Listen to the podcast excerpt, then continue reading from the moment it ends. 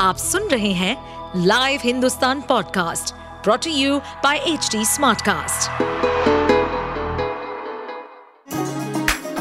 चलिए आपको ले चले बिहार राज्य की गहराइयों में, सुनेंगे बिना पक्षपात के खबरें देने वाले बिहार की खबरें पॉडकास्ट को इस पॉडकास्ट में निष्पक्ष चर्चा होगी राजनीति के महत्वपूर्ण घटनाक्रम, क्राइम की चौंकाने वाली कहानियाँ, मनोरंजन के नए रंग, सांसदों द्वारा किए गए दल बदल जैसे कई महत्वपूर्ण विषयों पर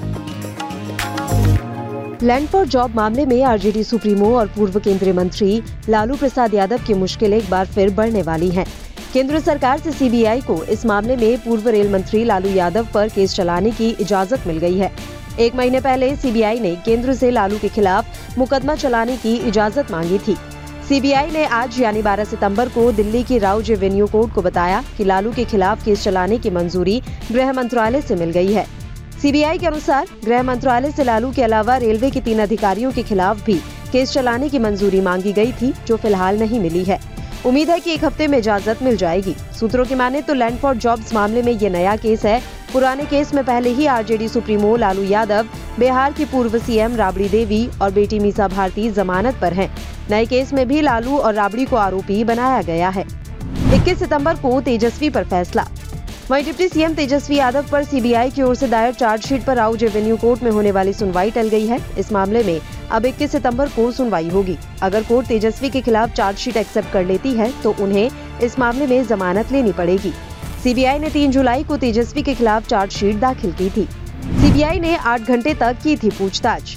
लैंड फॉर जॉब्स केस में सीबीआई ने तेजस्वी यादव से दिल्ली में 11 अप्रैल को 8 घंटे पूछताछ की। सीबीआई ने तेजस्वी से दो शिफ्ट में करीब 8 घंटे तक अलग अलग सवालों के जवाब पूछे थे। तेजस्वी सीबीआई के समन को रद्द करने के लिए दिल्ली हाई कोर्ट भी पहुँचे थे। कोर्ट ने डिप्टी सीएम की सीबीआई के समन को रद्द करने वाली याचिका को खारिज कर दिया था। क्या है ये पूरा मामला? नौकरी के बदले ज़मीन घोटाला का ये मामला 2004 से 2009 के बीच का है। लालू यादव तब यूपीए सरकार में रेल मंत्री थे। लालू के परिवार पर आरोप है कि उनके रेल मंत्री रहते हुए रेलवे में की गई नियुक्तियों के बदले उन्हें गिफ्ट में ज़मीन या फिर कम दाम पर ज़मीन बेची गई। इस केस में सीबीआई लगातार जाँच कर रही है। वहीं मनी लॉन्ड्रिंग से जुड़े पहलुओं की जाँच ईडी कर रही है। तेजस्वी भी हैं आरोपी। इस केस में 3 जुलाई 2023 को सीबीआई ने दूसरी चार्जशीट दाखिल की, जिसमें पहली बार तेजस्वी यादव को आरोपी बनाया गया। तेजस्वी यादव का नाम भी आरोपी के तौर पर शामिल किया गया तो काफ़ी राजनीतिक बयानबाजी भी हुई थी। जेडीयू के राष्ट्रीय अध्यक्ष ललन सिंह ने कहा था कि इसकी आशंका तो तेजस्वी यादव को पहले से ही थी।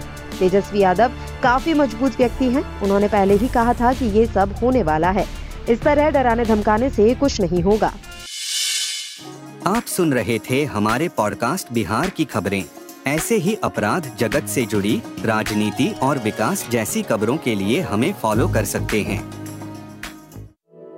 इस पॉडकास्ट पर अपडेटेड रहने के लिए हमें फॉलो करें एट एच डी हम सारे मेजर सोशल मीडिया प्लेटफॉर्म पर मौजूद हैं और ऐसे पॉडकास्ट सुनने के लिए log on to W W W dot H D smartcast dot com